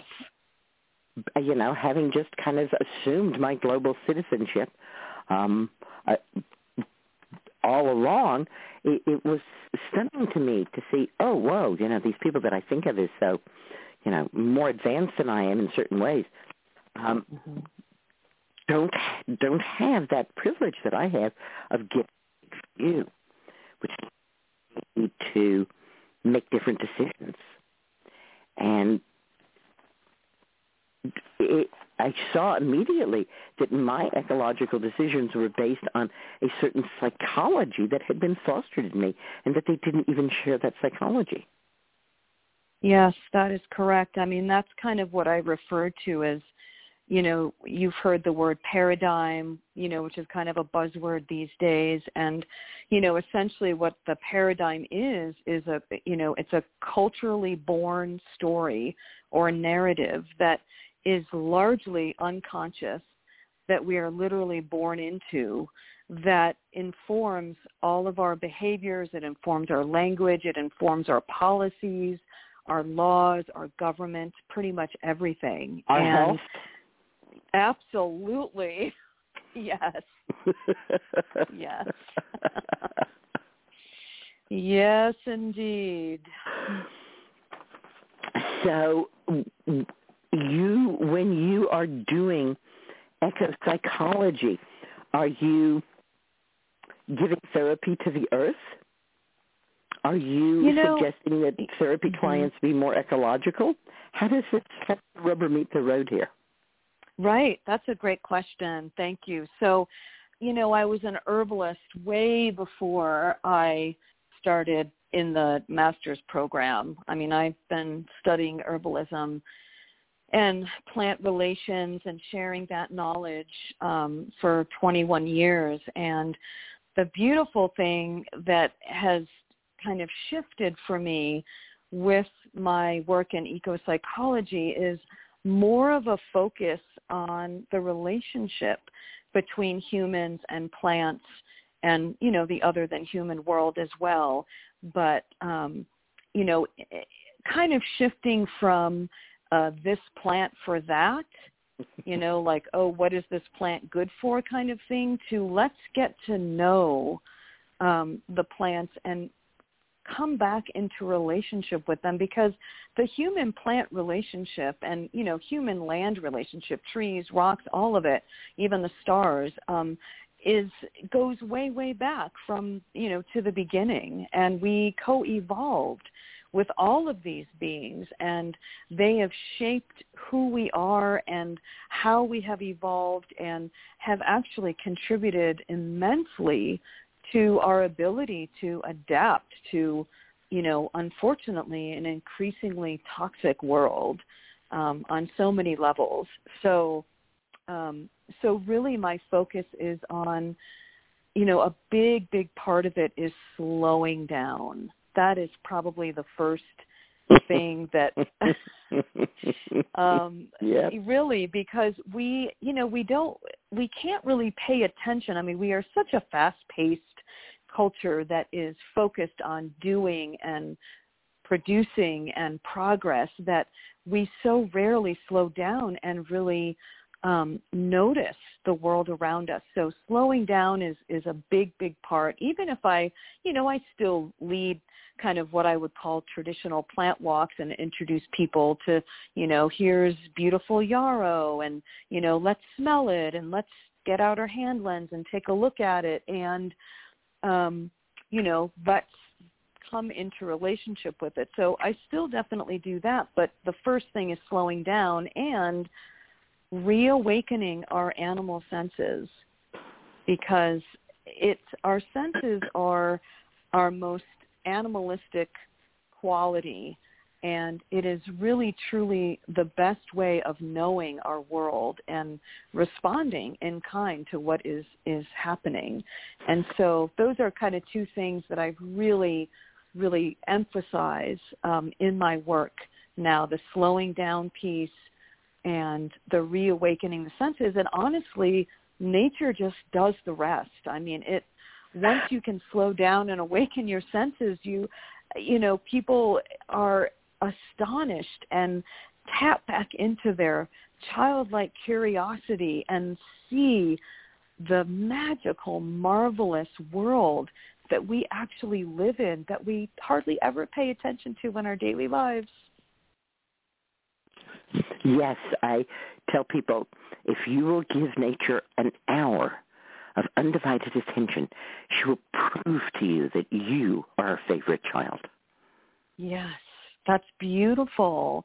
I love that. And, you know, and that kind of, you know, one of the things that I think is so desperately missing from our culture and has been for for millennia is this sense of belonging this sense of you know being a part of a larger web and you know that favorite child that beloved child that you are important and you matter and you are here with great purpose and great gifts. Um, and nature really you know to spend time in it really helps us reconnect with that truth. And you know if spent enough time um, you know, in an open and even potentially guided situation and experience, you can, you know, people can often reconnect with what their innate gifts are.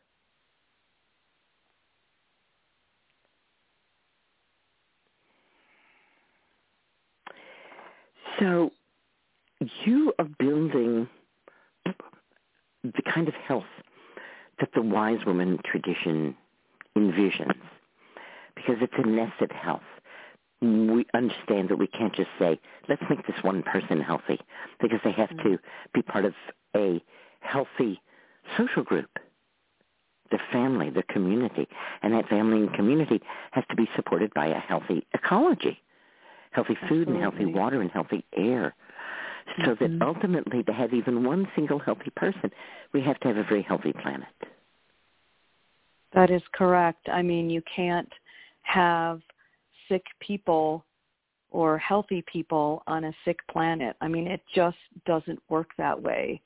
And, you know, it's pretty evident, you know, if you look at the the state of our world today on, you know, from physical to spiritual, emotional, mental, it's it's not healthy and it's, you know, happening um, at the same time and the same rate that the world, the ecosystems are deteriorating. Our air is getting more polluted. Our um, soil, our water. I mean, everything is.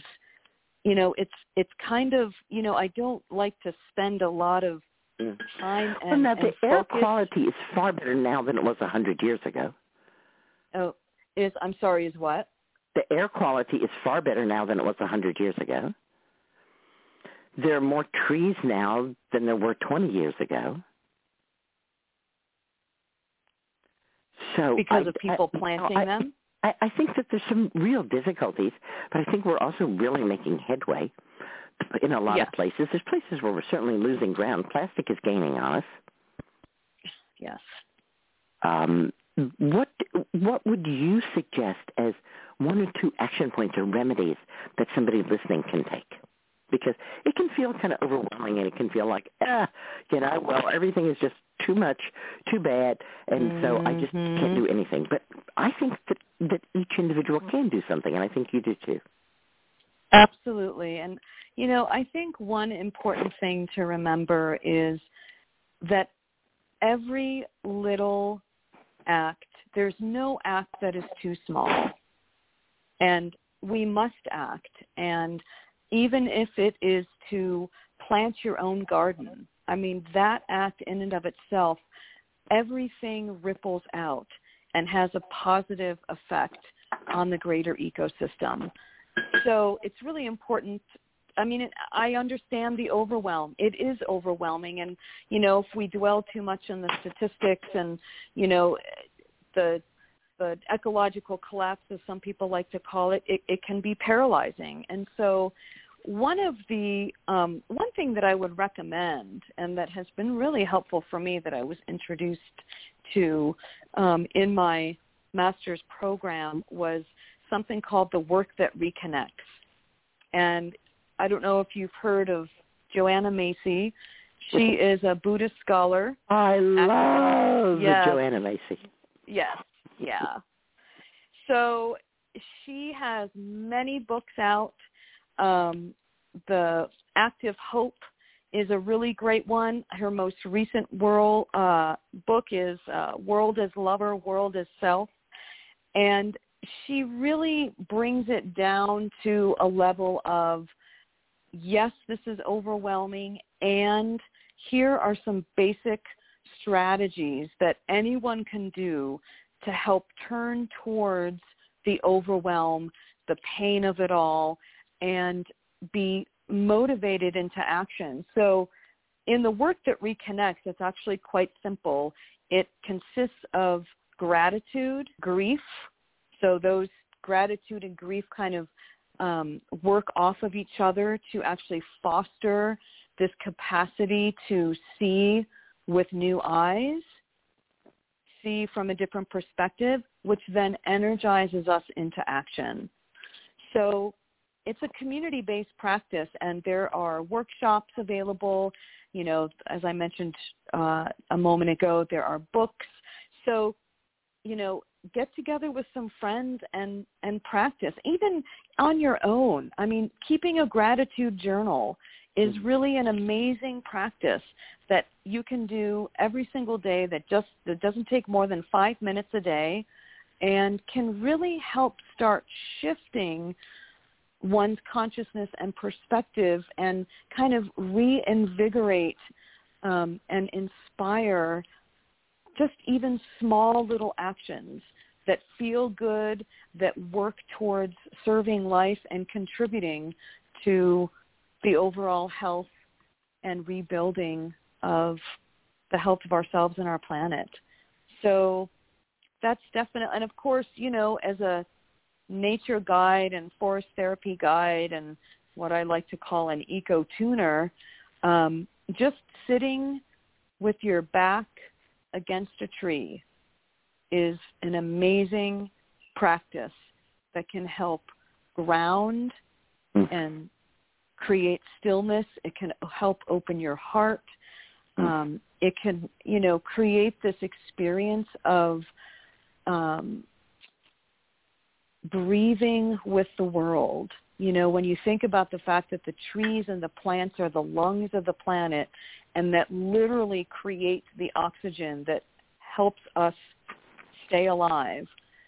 It it really sitting with a tree and with the plants, especially this time of year with the spring and everything bursting forth and everything's green and you know photosynthesizing and and life is is vibrant. Um, it can just be so incredibly energizing and revitalizing to just sit quietly for five to ten minutes outside in nature with your back against a tree. Just really bring you back into relationship with the living, breathing earth.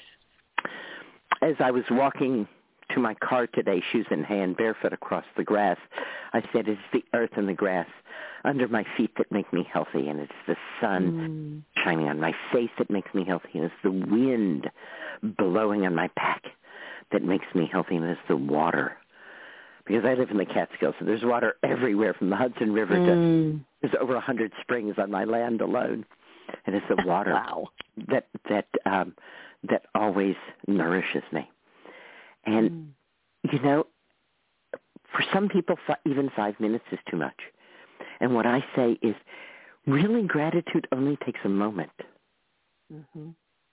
You don't have to write it down. Just here I am doing the very simple task of walking from my front door to the car, an Mhm. opportunity to be grateful. Yes, it is true. We we can infuse anything we're doing with just a moment of gratitude. Yes. And it replaces the worry. It does. It definitely does, and it done on a regular basis.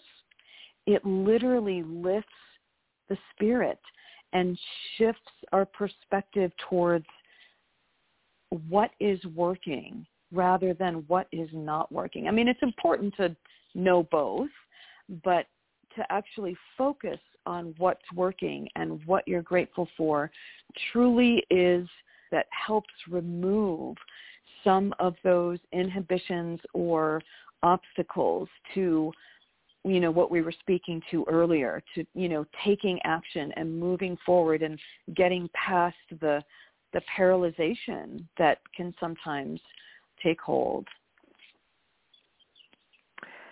that seems to quite frequently. I want to also um, just say thanks to the National Wildlife Federation for setting a goal of having a million backyard habitats, and they're almost to their goal. what? That's awesome. I didn't know. Yes, wonderful we're in National Wildlife Federation certified habitat, really, but you can, you know, be one. You don't have to have acreage like I do. They're, you know, saying, "L- l- let's restore this from the smallest places, not from the largest. Mm. yeah And what I like about that is that's very much a woman's way of doing it. It takes- indeed You do it, and you do it, and you do it, and you do it, and you do it. So what I've seen of my desire to recreate herbal medicine as people's medicine by teaching people to teach people to teach people is it totally works. Absolutely. Yes. And my experience is that people, it's really interesting because not only are people hungry for this information and for this reawakening of relationship with, with our plant allies. I mean, hungry, like literally clamoring. I mean, that's been my experience. And they're, they, you know, even, you know, just learning about dandelion, which is something that, you know, everybody has in their vicinity. And it's about coming into a new relationship with it. And people are lit up and, and now look at, you know, after coming into relationship with it and seeing the beauty and the medicine there and this simple, humble being um, are just they see it differently and they cherish it and then they take care of it. So it really is, you know, again, just coming back to relationship. And the other thing, the other really amazing part of that is the plants and all the beings really, but the plants in particular, they're such ancient allies of ours that they yearn for us to come back into relationship with them. They're so generous in their offerings, food, medicine, clothing, shelter, you name it. And they so often, more often than not, go, you know, kind of unnoticed and disregarded. But when we do pay attention and we do turn towards them and, you know, we introduced one of our friends to them, oh, look, here's, you know, you can eat these greens and they nourish you and they support your liver and, you know, it's, it's, uh, the dandelion celebrates. I mean, it's a mutual celebration and, and reconnection of kindred spirits really that are in this together. I mean, we're all in this together. And really the natural world, it's very simple. We we really don't need a lot, um, contrary to what our cultural narrative tells us. we really don't need a lot to live full, healthy, vibrant lives. I mean, like you were saying, you know, the grass, the sunshine, the water, the air. I mean, it's it's all very simple and I find that I've become somewhat of a minimalist in the last, you know, 10 years or so and I find that the less I have, the less I have to lose and the happier I am. It's, I'd just rather, you know, be in relationship with all these beautiful beings and and share that and um great joy just flows forth from that. What you're saying reminds me of Peace Pilgrim. Oh yeah. yeah, like the woman who yeah. had nothing, who walked for peace, and one of my great uh, folk heroes. Well, Cat, we are coming toward the end of our time together, and I want to make sure that people know how to get in touch with you.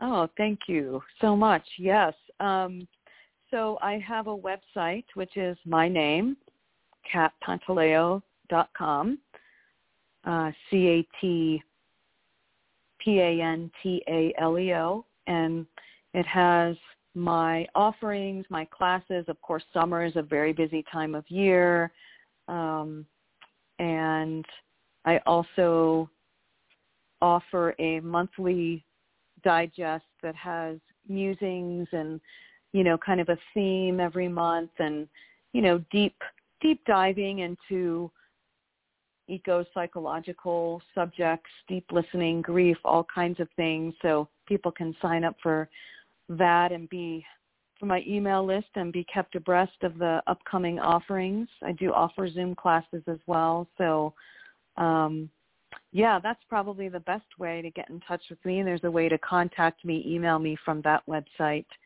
And uh, yeah, it's been an absolute pleasure um, talking to you, Susun. Oh, yeah, it's just. And, uh, and are you doing weed walks? Are you doing them Oh, yeah. currently? I know it's one of the things that people most want, like you were talking about the clamoring, um, mhm. that it's the place where people absolutely get both, you know, thinking about it and intuitively that it is best to have someone point the plants out to you rather than to rely on a book or a video. Absolutely, yes, yeah. That's I make I lots of videos and they're great. Mhm. and I write Yeah, lots of lots of books and they're great. But really the truth of the matter is you need to go out with someone and have that someone point these things out to you, please. So are you, Yes. you are doing that? I am definitely doing that. And one of the things that I have really started focusing on in the past several years is um, teaching people how to um, identify patterns and thereby um, become familiar with plant families because it's a really important piece of identifying plants. And of course you want to know something 110% before you would harm you know put anything in your mouth or make medicine and give to anybody else so yeah it's i really i really want to i mean these are just ancient you know ways of knowing and um kind of our birthright to to know and be able to recognize and and build relationship with plants. So i definitely do the plant walks and i'm doing a series a couple of series this summer that focuses on the building of relationships the identification and making medicine in the field so using different menstruums vinegars oils honeys um, and then, of course, the earth honoring um, ethical wild harvesting techniques. So just really want to, you know, ensure that we, we are out there, whether it's, you know, we're choosing harvesting greens for a salad or, you know, making medicine for the future, that it's done in an honorable way and a respectful way. thank you so much for that. That is vital information to pass on and to know that it goes from you to those who will pass it on to others and that there the as Joanna Macy puts it there is a shift there is a shift and all it takes is that we shift mm-hmm. a little bit so let's Yeah. uh, keep shifting herbal medicine as people's medicine the medicine that's right there right around you Mm. have nobody's saying it's going to take care of absolutely everything but wow it sure it takes care of so much and keeps us so healthy and as we get to our last minute together, what do you, Cat Pantaleo, want to leave in the hearts and the minds of everyone who's been listening to you tonight? Mm. Well, I guess what I'd like to do is just reiterate how incredibly important it is to slow down and find some stillness in your life on a regular basis so that you can reconnect with yourself, with this amazing, astonishing world that we are embedded in and here for a very short time. And that we can open to and remember that there are so many different ways of experiencing the world and knowing the world that when we come into relationship with it brings joy that nothing else can, no material acquisitions, that wealth, nothing that our culture supports and proposes creates happiness and joy can replace. So get out there. If you need to, you know, if you're inspired to learn more about plants and, you know, what you can eat and and earth honoring practices that can reciprocate the generosity of the plant world then find someone in your neighborhood in your area that is leading walks there's a lot of us out there so green Let's get green. Thank you, Cat Pantaleo.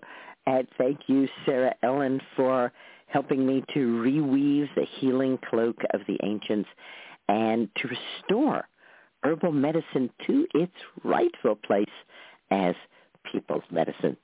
There are green blessings everywhere. Love you. Good night. good night thank you Good Night, Susun. Love to you.